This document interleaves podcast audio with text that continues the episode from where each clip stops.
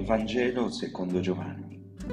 In verità, in verità io vi dico, se non mangiate la carne del figlio dell'uomo e non bevete il suo sangue, non avrete in voi la vita.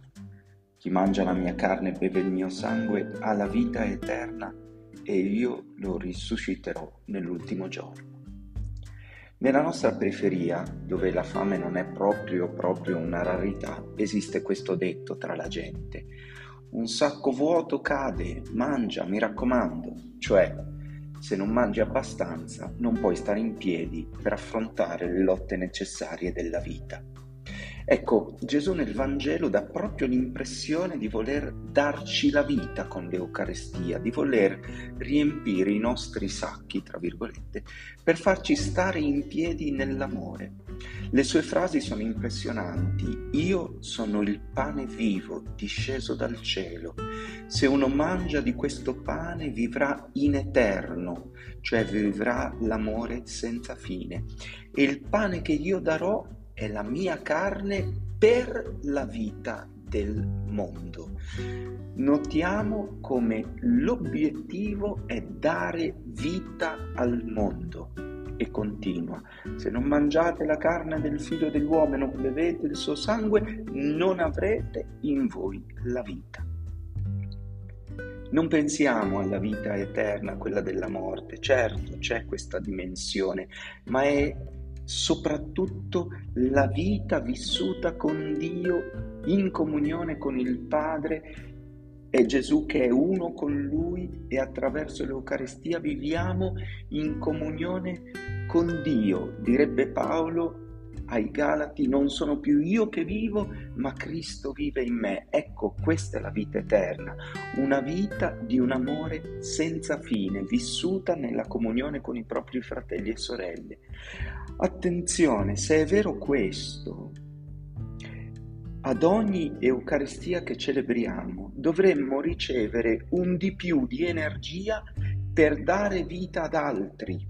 Dunque, l'esame di coscienza su come celebriamo l'Eucaristia non è quanto stringiamo gli occhi o quanto siamo inginocchiati davanti al mistero eh, del pane eh, celeste, è quanto a partire dall'Eucaristia siamo capaci di amare di più le persone che ci stanno attorno, i nostri fratelli e sorelle e gli altri del mondo.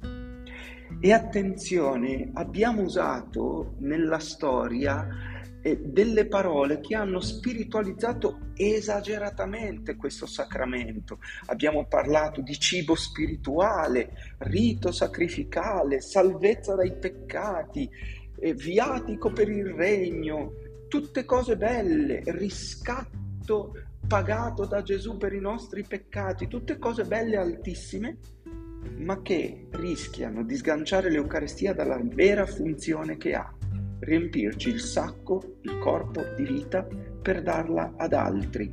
Poi certo che ci salva dai peccati, che ci manda in paradiso, ma non come rito magico.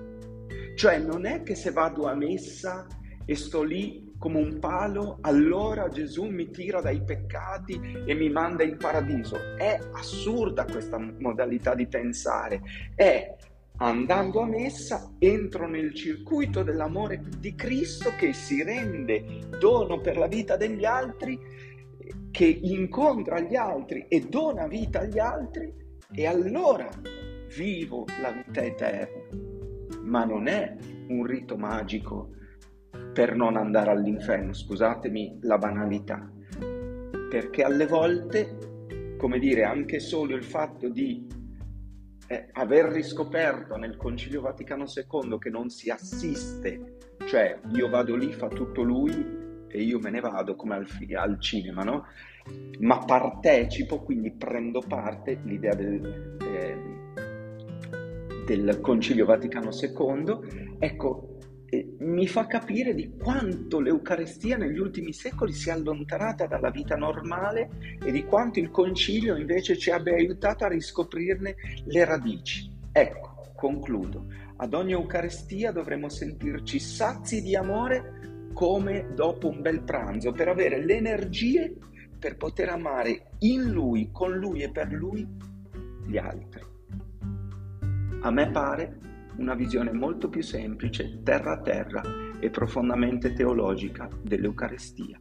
Chiediamo allora al Signore oggi di aiutarci a rendere le nostre Eucaristie veri banchetti di vita e capiamo che se l'Eucaristia vuole donare vita, non possiamo che invitare le persone che sono senza vita, pers- le persone che sono nel bisogno, le persone che stanno soffrendo e non escluderle, non lasciarle fuori, non lasciarle ai margini perché magari, proprio perché hanno bisogno di vita, si trovano in difficoltà o non riescono a essere perfette come noi immaginiamo.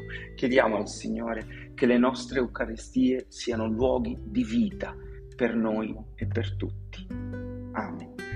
Buona festa del Corpus Domini.